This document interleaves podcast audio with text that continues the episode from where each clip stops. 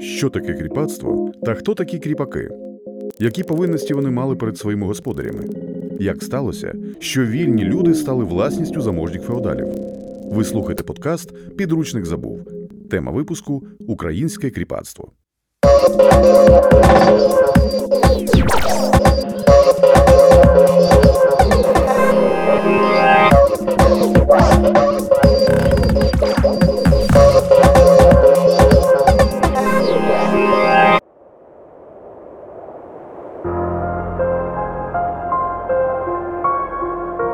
Щоб дізнатися, як саме було скасовано кріпацтво в Україні, спочатку дізнаємося, як воно виникло і що воно собою являло.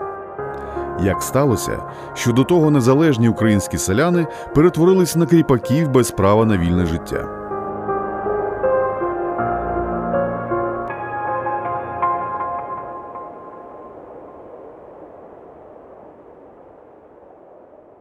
Кріпосне право або ж кріпаччина має свій початок ще з часів Київської Русі. Воно набирало обертів разом з тим, як поширювалось землеволодіння. Землями в ті часи володіли феодали, заможні пани, які були власниками земельного наділу, який отримали у спадщину або у дарунок за службу державі. Кріпосне право полягало у тому, що держава фактично змусила простих людей працювати на заможних, узаконивши це як систему відносин між ними. Покріпачення селян почалося у першій половині XVI століття на Закарпатті і мало чим відрізнялось від рабовласництва. Прийшло воно до України зі Східної Європи і виглядало приблизно так: Я феодал, власник землі, ти селянин, перебуваєш на моїй землі. Тож за це маєш сплачувати мені грошові податки та забезпечувати продовольчими продуктами. А ще без мого дозволу ти не можеш переїздити на інші землі, не маєш права вільно вступати до шлюбу, навчатися в освітніх закладах та відпочивати. На лівобережжі і Слобожанщині українське селянство було покріпачене за указом Катерини II. 3 травня 1783 року воно підписало указ, за яким 300 тисяч селян, що були вільними людьми, стали кріпаками. Вони потрапляли у залежність від поміщика феодала, на землі якого жили. За користування землею селянин виплачував панщину та оброк, земельну ренту та данину продуктами господарства. Також сплачувався подушний податок. Він представляв собою щорічні побори просто за те, що людина живе.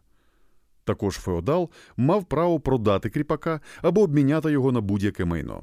Натомість кріпак не міг розпоряджатися нерухомим майном, виступати у суді та складати державну присягу, яка дала йому можливість вислужитись перед державою та отримати бонуси від неї у вигляді земельної ділянки.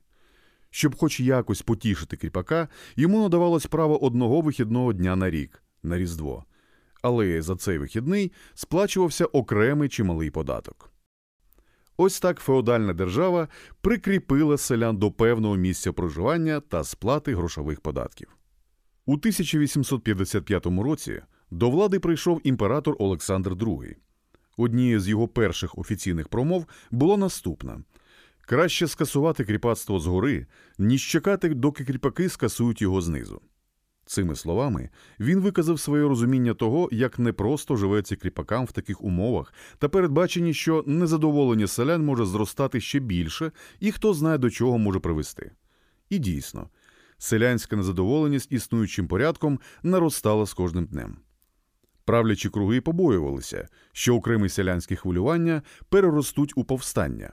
Олександр II мав на меті зупинити це. Відношення самих поміщиків до реформи про відміну кріпосного права кардинально розрізнялося. Не всі феодали так радо сприймали цю ідею.